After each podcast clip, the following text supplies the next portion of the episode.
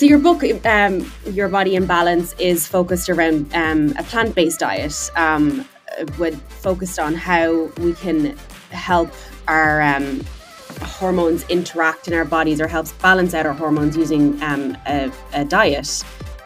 Exactly. Uh, for many people, they really don't even know what hormones are, let alone how to control them, and that really leaves us uh, without the power that we can put to work. You know, so many folks figure you've got pain of one type or another, and maybe a medication might help you with that, or you're trying to deal with your weight or cholesterol or blood pressure. We, we take uh, we, we don't really deal with these things in much detail, and the diets we use aren't terribly effective, and that leads us to medical care that kind of leaves us with more medications than we'd want. And if we learn how foods can adjust our hormones, which is something people haven't really thought about, but if you can do that, it gives you power that you never really had before. Right. And so, somebody who's on, I mean, the majority of people I know who have um, thyroid conditions, especially hypothyroidism, are on, you know, an Eltroxin or a levothyroxine or an Armour or Nature Thyroid. Um, can we, as somebody who's been given a, a prescription pill like that, can we, like, as regular humans, um, you know choose better with our diets and actually make a help? Or does it need to kind of do we need to eliminate the medication first and work on our diet? Or or can they work together? It's perfectly okay to change your diet first without changing your medication. And then your caregiver can help you back off the medication when the time is right. That's perfectly fine. Or if you are at the point of not having had medications it's in most cases uh, safe and fine for you to work with your caregiver to say, you know, I don't think I want to take medications yet. Let me see if I can tackle this with diet changes.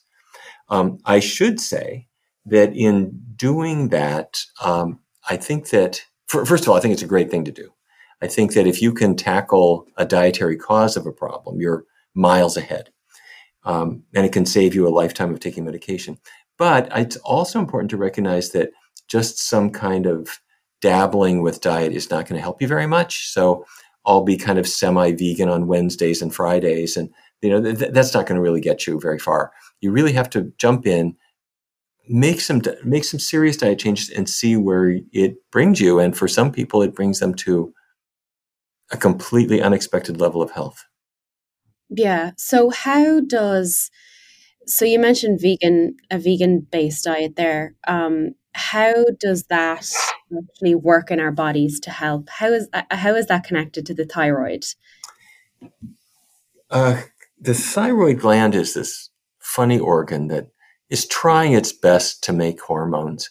Um, and the, the, hormones control our energy and so many other aspects of our, our lives. And and there, there are really two things that can go wrong. Uh, one is that you cannot have enough iodine in your diet. That's worldwide, that's the most common reason for hypothyroidism. Uh, but for many, and, and by the way, there, the answer is just to get some iodine in your diet, which you can do with, uh, in the United States, iodized salt is very common. It's not so common in other countries, but you can find it. Um, or just taking an iodine supplement, or my very favorite thing is to stack, uh, stock up on seaweeds like the nori that's wrapped around your sushi or the wakame that's in your miso soup. That in, in Japan, the iodine content of the diet is enormous, and it's really thanks to all the seaweed that they eat. But unfortunately, so many other countries aren't so big on seaweed. Right. Um, and although it's a great thing, it's a great skill to learn. But th- the biggest thing here that we're seeing in the U.S. and that you see also in many other countries is not it's not a lack of iodine; it's antibodies. And the problem is that antibodies antibodies form in your body to destroy invaders. They are like protein torpedoes that are made by they're made by white blood cells and they knock out invaders like a virus or a bacterium that's entered. And what we see is that some of these antibodies they form and instead of attacking a virus they're attacking your thyroid gland. And when they do that and they turn the thyroid down or off, it's Hashimoto's thyroiditis, very common. And so what we believe is happening is that certain foods are triggering the production of these antibodies. And our chief suspects are, well, our chief suspect is dairy. Dairy products. Uh, dairy consumers have a lot more hypothyroidism compared to people who avoid dairy. Uh, meat may also contribute, but you don't have to decide in advance. You just throw these things out of your diet and see if you don't get better. Yeah. So um, it's funny you say that because I'm Irish and um, I you know spent 24 years of my life in Ireland and obviously we have um, great farming and great access to um, what we call good quality dairy products um, you know from local farms and stuff so it's very interesting to hear from that perspective because dairy would have been such a huge part of an, an Irish diet um, you know us not knowing better. Um, so that's very very interesting. Well you know a lot of people imagine that there's such a thing as good quality dairy, you know, and what they mean is it's from a happy cow in an organic environment fed good food. But uh, or, or, organic, good quality dairy is sort of like good quality poison ivy, um, or something like that. In other words, it, it, can be organic and so forth, but it, it, you may love it. It doesn't love you back. It creates all kinds of problems because whether we like it or not, we are not cows. Um, and so if you as a great ape, which is what nature hates to remind you that you actually are, um, if you as a, a, baby were suckling from a cow, it's not quite the right protein, not quite the right fat, not quite the right nutrition overall for you. And if you do it as an adult, you're introducing antigens into your body that your body, in some cases, will react to. Some people get away with it, other people don't. Right. And so the dairy the, the dairy in your diet um, can trigger the antibodies which can then go on to trigger something like um, hashimoto's um, hypothyroidism can hypothyroidism be caused by something other than the, than the hashimoto's in that case where does that instigate where does that start in the body um, yes well as, as i mentioned earlier you know hashimoto's at least in the us and many other countries is the, the big issue um, uh, it's an antibody cause. Uh, and there we believe the diet is inciting it. And, and there's really no way to know if diet will, will get you better unless you just try it. And I would encourage everybody to just start. And, and I can tell you how to, how we do a vegan diet. It's very, very easy. And you don't have to believe in it. You just have to attempt it. And it's very quick, very easy, and you can see. But worldwide, the biggest reason is what we already covered, and that's iodine deficiency. Um, and a lot of people nowadays are running low in iodine in, in a surprising, for a surprising reason. Um, here in the United States, back in the 1920s, iodized salt was introduced. And so you get a canister of salt and there's iodine in it. And it pretty much wiped out low, low iodine. Uh, and everybody was getting all the iodine they needed and everybody's thyroid was humming along and happy. Um, except that nowadays, people eat sea salt. Yeah. Or they eat Himalayan salt or they eat kosher salt. And it's not iodized unless it specifically says so on the label. And so you're running low in iodine and they're, they're busily not having seaweed. They're not taking a supplement. So their poor thyroid is just hanging out to dry, not getting, if it does not get iodine, it cannot make thyroid hormone. And it's the simplest thing in the world to just introduce the iodine back in your diet. Go to the health food store, go online. They will sell you iodine usually as a kelp derived supplement and 150 micrograms a day and off you go and you just test yourself and see how you do so are you treating patients with um with iodine and, and seeing res- good results or is it a case by case basis well it, it's a case by case basis in the sense that it you it's useful to understand what is the cause of the, of the hypothyroidism. For some people, it's low iodine, and and and it's easy to test for that. Um, and for others, it they, they're not low in iodine, um, and they've got antibodies, and it's relatively easy to test for that too. Um, but that said, when in doubt, uh, it's not a bad idea to make sure that you're getting adequate iodine. You don't want to overdo it with iodine. I mentioned the recommended amount is 150 micrograms a day. Yeah. More is not better. If you say, wow, 150 does this much good, I should take 1500 or 15,000, do not do that. Um, if you have too much iodine, it can cause thyroid problems too. Um, so the amount you need is 150 micrograms a day. But if you can, you can just take it as a supplement, or as I mentioned earlier, if a person is getting about a third of a teaspoon of iodized salt per day, they're getting well on their way to getting a good iodine intake. Or if you eat like a Japanese person and, and get lots and lots of seaweed salad every day, you're probably doing fine there too. Okay, got it. And so, would it be accurate to say that um, the cause of of hypothyroidism is either um, the antibodies or the low iodine or diet? Yes, yes. I mean, and, and there can be other causes too. If you, if you had surgery okay. or trauma or something like that, uh, if a person has, say, a thyroid cancer and they the treatment involves removal of the thyroid, well, you have become hypothyroid and it has nothing to do with antibodies or or iodine. Okay, mm-hmm. and is it um so? For me, I have it, and then a lot of people in my family have it as well. Is it genetic? It, you can see it run through families, but like so many things, there is a mixture of of genes and what I'm going to call environment. But environment is just a, a polite way of saying what you eat. Um, we don't just give our kids DNA we give our kids recipes and yeah. we give our kids sort of preferences for certain foods. So let's say, for example, you react badly to dairy proteins, and it's it seems to be the protein that m- might be the offending agent. If you don't react well to it, and yet your family eats lots of dairy products, especially cheese, which is a very high protein, high fat uh, dairy food, if you're eating a lot of that and then your kids eat a lot of it and your grandkids too, then if you all don't react well to dairy, then neither will they. Okay. And when when you say react well or you know, I, I I don't feel unwell when I eat dairy products. I don't bloat. I don't feel sick or anything like that. I don't have any digestive issues, but it's happening on the inside, and um, it could be. It's obviously not helping my thyroid very much, considering I have Hashimoto's for 15 years. um, so, yeah, no, no, we can't say for a given person that it was the dairy. Although, um, although by eliminating these things, if if you were to, let's say, a person is eliminating all of those foods and their Hashimoto's goes away, then that's a pretty good clue that it was something that that you're eating.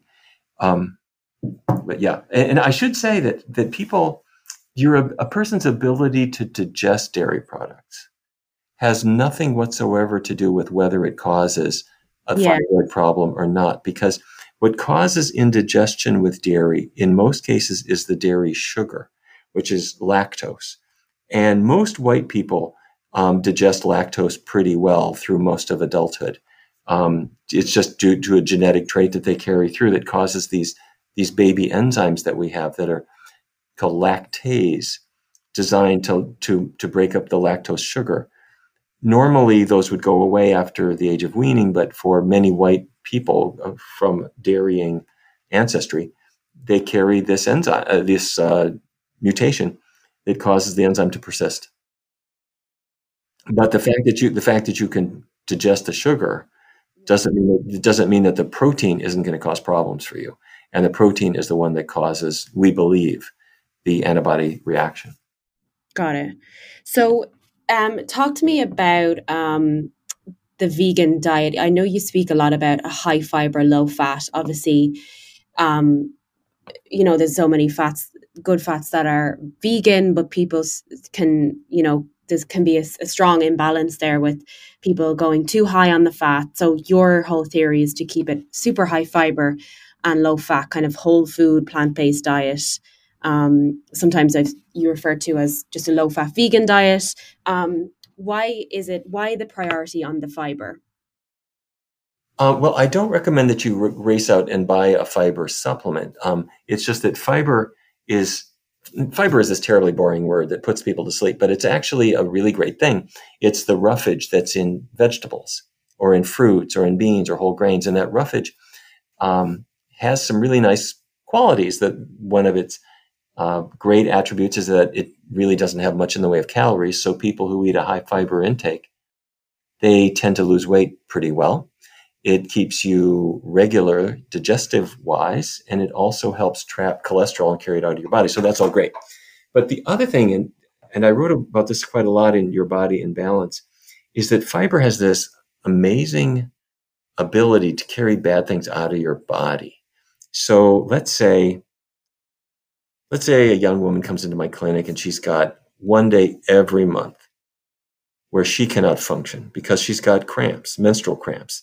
And every, every, one or two days a month, she she's not going to school or not going to work or whatever it is because she is maybe that ten percent of women who where the cramps are really bad. Um, in her case, a high fiber vegan diet is going to be your best friend because her cramps are driven by excess estrogen in, in many cases. The estrogen is thickening up the lining of her uterus too much during the month and she feels it at the end of the month as all of that thickened endometrial lining produces prostaglandins that cause cramps. Um, the f- fiber carries excess estrogens out, literally out of the intestinal tract into the toilet. Um, and that way you don't have so much estrogenic stimulation all month long. Um, the, the, the detail is that the estrogens are filtered by the liver from the blood and they are then sent through the bile duct into the intestine. Fiber grabs them and carries them away. And if you are not eating fiber, the estrogens, estrogens are reabsorbed back into your blood circulation and they don't go away. Yeah, and so so for anybody experiencing um, symptoms of high estrogen, you would obviously prescribe uh, or recommend a, a high fiber diet to kind of to eliminate that. Does that does that work more often than it doesn't? Um, yeah, it works great. And for uh, although when I let me describe the way I would put it, I would say if, let, us say you were coming to me and you you had this issue, I would say a couple of rules. The rule number one is no animal products at all. So no meat, no cheese, no no eggs, whatever. Because if everything you're eating from a plant, if, if everything you're eating is from a plant, every mouthful will have fiber. If you're eating cheese, milk, ice cream, salmon, organic wild caught salmon, um, it has zero fiber, and it has it has a lot of fat in it. And fat has the opposite effect. Fat will increase estrogen production, so you don't you don't want that at all. But then, but there's, there's another step. So vegan is number one. That means no animal products. Number two is keep oils really really low, and so that means not just avoiding the animal fat like butter, but avoid fried stuff and um, salad dressings that are oily. Use the non-fat ones, and you'll discover that that really helps you. That, so that's really the combination, and the fiber will take care of itself. You don't have to worry about about it. If you're eating vegetables and beans and fruits, you're going to get plenty of fiber. And so this seems like it would be might be beneficial for somebody with endometriosis as well. And I've I've, I've heard you speak about that um, that it's effective for kind of helping to manage um, symptoms of endometriosis too. I would strongly encourage any woman who has endometriosis to give this a really good, solid try um, for a couple of reasons. One is that, as you say, it works. The other reason is that the other treatments that are used are really quite heroic. Um, recurrent surgery, where the gynecologist goes in and removes the endometrial implants from your abdomen or puts you on hormone modifying pills and heroic doses of painkillers. I think, wait, wait, wait, back up. What caused the endometriosis? What, what drives it is estrogen. Estrogen, ca- well, what we believe is happening is that cells that are supposed to be lining the uterus, the endometrial layer, those endometrial cells appear to sneak out from the uterus into the abdom- abdominal cavity. And that's endometriosis. And the, the cells implant on your intestine and all over on the ovaries, on the fallopian tubes. And they swell and they bleed and they scar and they hurt. And they can damage your ovaries and destroy your fertility. And um, doctors will try painkillers, they'll try hormonal treatments, and then they do surgery. And what they ought to do, number one, day one, is say to the young woman who's dealing with this estrogen levels in your body are driving this endometriosis process. You can reduce the amount of estrogen by going on a plant based diet, meaning no animal products at all and keeping the oils really low. Researchers at Tufts University in Boston brought in 48 women into their laboratory and they locked the door so that the women ate what was provided. They were research volunteers. I'm, I'm kidding a little bit, you know, but but they, they ate exactly what was provided. And the diets were manipulated in two ways. In one way, they reduced the fat, the fat or increased the fat. Separately and completely independently, they reduced the fiber or increased the fiber. And then they could do both, reducing the fat, increasing the fiber, da da da. They could do them both. And what they found is that just changing the fat content, nothing else. If you pump up the fat in your diet, your estrogen levels are going to rise, and that is going to push your endometriosis to grow. Right. That, that can be beef fat, it can be chicken fat, it can be fish fat, it can be extra virgin olive oil from Tuscany. Doesn't matter. And the fiber, the more fiber there is, the more it helps you to reduce the estrogen. So let's put it together. If you are hurting, uh, let's get the animal products out of your diet, keep the oils really low, and don't give up your skepticism. I'm not asking a woman to believe it works. You don't have to believe in penicillin. You just have to swallow it. Um, and so you just you try this, and after a month or two months, if you have done it really, really carefully, two things will happen. A is you will be a believer, uh, and you'll be telling all your friends about this, and you'll be ready to litigate against your doctor for not having told you about it before. Right. Um, but the other thing is, is that you will say, I thought it was going to be hard, and it turned out to be remarkably easy to do. Um, why didn't I try this before? You know, so it's um, it, it is absolutely what doctors should be discussing and what patients should be taking advantage of. And all the side effects are good. You know, over the long run, it's going to reduce your risk of breast cancer, probably reduce the risk of ovarian cancer, uterine cancer, make you feel better. It'll help you eliminate unwanted weight. It will save you from a lifetime of dieting. Um, it's a great, great thing to do. Yeah. So that was my next question was to say, you know, um, there's obviously more benefits to a vegan or plant based diet as, as to what we're discussing here. And these problems are always often, um, you know, just for not everyone has um, hypothyroidism or endometriosis or anything like that. Um, and I suppose when you approach a, a, a plant based diet, is your approach to be the more kind of variety, the better um, in terms of your fiber sources? Yeah, I think people, everyone sort of interprets it in their own way. Um, and we do have a certain way that we introduce it um, because people imagine that it's going to be hard. Um, they imagine if you're going vegan, that means you have to acquire a taste for folk music. Um, or maybe it means you're going to have to dress up in tie-dyed clothes or something. You know, you're going to have to adopt a whole vegan lifestyle. And it's actually much, much easier than that. So what we do in our medical facility here, and I, I have to say, I've never, ever seen anyone unable to do this. It's very easy. You take seven days as your first, your first step is seven days. Your second step is 21 days. The seven day step, the first step, is you take a week and all you do, you don't take anything out of your diet at all. All you're doing is you're trying to figure out what vegan foods you like. Right. So you take a piece of paper and you write breakfast, lunch, dinner, snack, write those categories down, and take seven days and fill it in. So you decide what you would like actually for breakfast, like oatmeal porridge or whatever the case may be. Um, and for lunch, if you want to have instead of meat chili, have a bean chili, have a veggie burger instead of the meat burger, whatever it is. You've got seven days. Try these foods out. If you don't like them, don't write them down. If you like them, they go on your list. After seven days, you'll have a pretty serviceable list.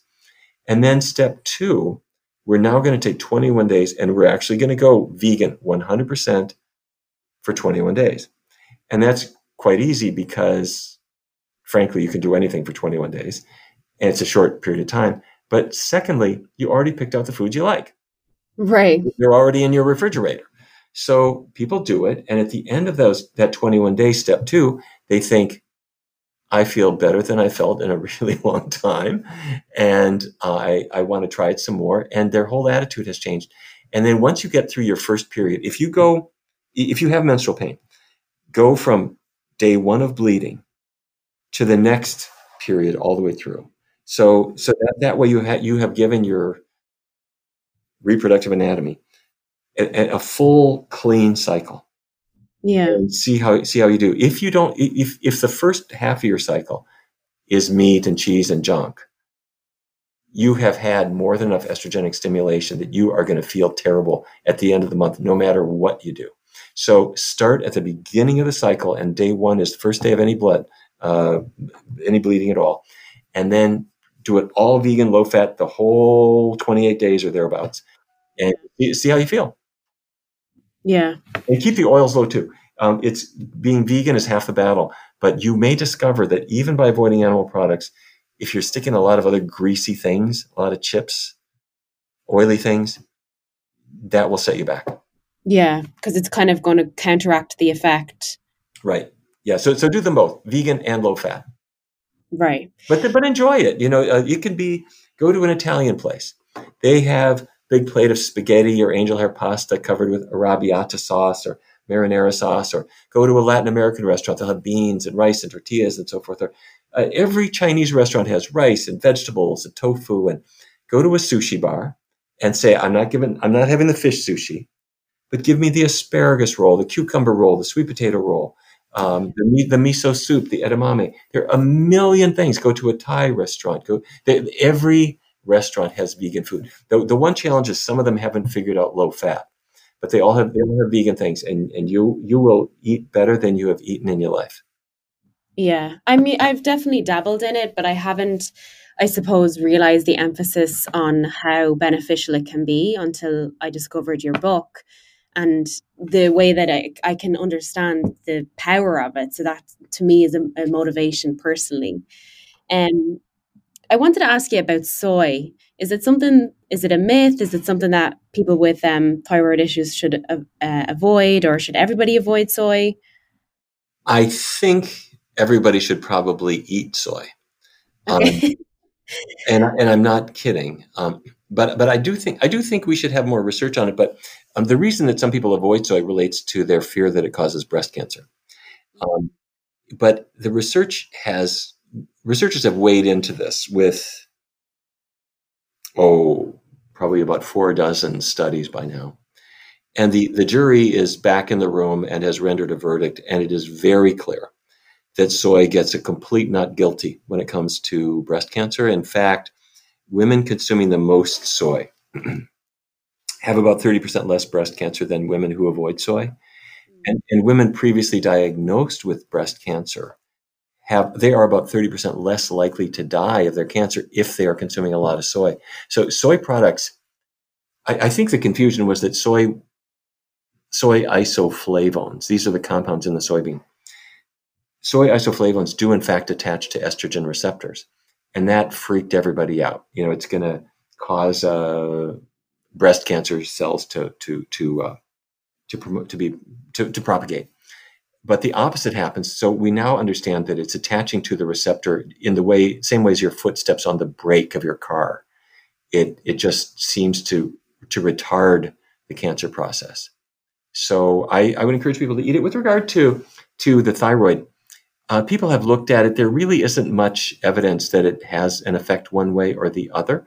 But, but frankly, I don't think people have looked enough. They haven't looked at soy and the thyroid to the degree that they have looked at soy and breast cancer. Soy clearly reduces the risk of breast cancer, it reduces the risk of prostate cancer, but we haven't really looked at, at, at thyroid enough. Got it. Well, that's a, an answer I wasn't expecting, but it's welcomed. Um, well, it, so it, just, it is such an important thing. I have to say, ignorance of nutrition is is is so widespread, and you will at medical conferences once in a while. I run into a well-meaning but ill-informed oncologist who has been busily treating women for breast cancer, and tells a woman who asks, "What should I eat?" He says, "Well." I would avoid soy. And you ask him, How do you know that? And he read it in a magazine while he was sitting at a swimming pool waiting for his child to get out of you know class. Um, and it was just some nonsense that wasn't a research study. And it this it's one of these urban myths. But if you look at the science of it, it is really very clear that soy products do not attach to the alpha receptors preferentially, they attach to beta receptors. You're not stepping on the gas, you're stepping on the brake. And uh, you don't have to have soy, it's totally optional, but it does not cause cancer. It, it does reduce the risk. Okay. That's, um, that makes more sense. Is there a risk of going too low in estrogen? Or is that would that be another issue altogether? Um, it's another issue in that um, at menopause, estrogen levels plummet and women get hot flashes. Yeah. Um, and I, ho- I, have a whole chapter on on menopause in your body in balance because of all the things that really are big motivators for changes in diet and lifestyle. That hot flashes is one of the biggies, um, because women who are you know you you reach 50, 51, 52 the ovaries have decided that this is not an age where we want to have a, a toddler on the floor of our kitchen right now. Um, we have to get on with life. So it, it shuts down the reproductive machinery. And uh, when that happens, the amount of estrogen in your blood will plummet, and and you discover you've got hot flashes. They don't necessarily last very long, but you can be drenched in sweat, and then after that, you get chills, and they occur in the middle of the night and you're hot and then you're frozen and hot and frozen and you just aren't sleeping and life is no longer worth living. And you think, what is going on? And you go to the doctor and the doctor says, don't worry. I've got some estrogen supplements here. And if you take them, you're going to feel great. And, and you do take them. And you know what? You do feel great. They just wipe out your hot flashes. And then about 24 months later, your doctor will say, are you still taking that medication that I gave you? And you say, Yes, it's really helping me. And the doctor says, Well, didn't I tell you you can't keep taking this? So you can say, Why not? Because it causes cancer. We've the, the, the these combination um, hormone replacement therapy medications are strongly associated with with breast cancer and have been for years. Yeah. And so you then throw them in the trash, and your hot flashes all come back, and all you've done is delay the whole thing. Um, so, in your body in balance, I describe how we cottoned on to a better way of dealing with it. That for many women, absolutely, it, it, not just it doesn't just remove their hot flashes or or tone them down, make them more manageable, but it just changes their life, and, and it's all about food. Yeah, it's so it's so interesting. Um, so just to finish up, because I know we're coming close on time, your book, um, Your Body in Balance, um, obviously touches on thyroid issues and, um, you know, periods and endometriosis and all that fun stuff. What else is in there for people who might be listening um, and are curious? Well, your body in balance. When I say balance, I'm talking about hormone hormone balance. So sexual functioning is estrogen balance, and in men testosterone. And when these things go awry, you end up with menstrual cramps and endometriosis and infertility issues, um, and then hot flashes. And all of that can be dramatically altered by diet choices that get estrogens and, and testosterone back working again. And then we talked about thyroid hormone, which thyroid is really your energy source. And then the biggie that we haven't talked about is insulin, which is the hormone that is doing its mischief when you have diabetes.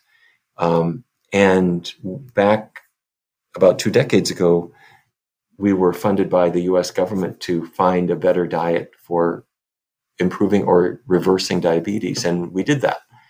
Um, and the, the beauty of it is these all these diets are all relatively similar.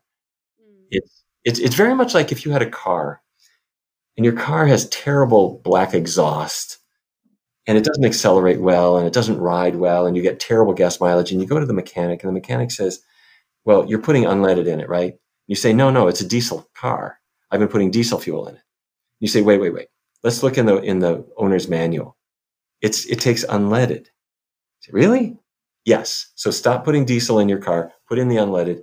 Everything gets better. And when go. you take the meat take the meat and the dairy and the junk out of your diet and give your di- give your body some vegetables and fruits and whole grains and beans. It's amazing. So many of these things start to get better. Now there are some nuances that are a little bit different for this disorder and that disorder. You do want to fine tune it, but overall you want to start with a good fuel. And we have been able to get diabetes to improve and in some cases go away. Same with thyroid conditions, same with menstrual cramps, same with all these things. Doctors don't talk with patients about it. They should. It will change your life. Yeah. Well, thank you so much. There's so much to learn for everybody, you know, to bring their body because the hormones are responsible for so much um, of the goings on in our body. So I really, really appreciate uh, your time coming on here and especially speaking to um, the thyroid issues, which is most of a concern for many people who listen to the podcast. So thank you so much. Well, thank you for spreading the good word and, and good luck to you and good luck to all your listeners.